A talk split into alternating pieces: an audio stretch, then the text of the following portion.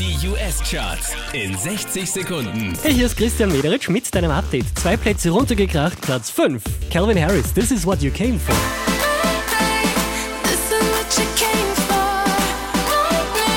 Unverändert Platz 4, 21 Pilots.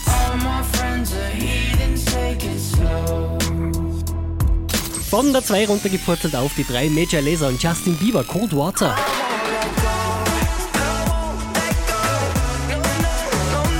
Letzte Woche noch der 1, diesmal Platz 2, Sia.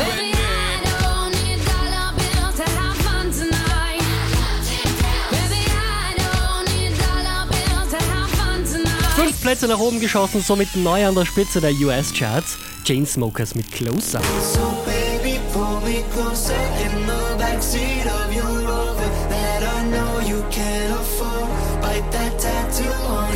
Charts auf charts.kronehit.at.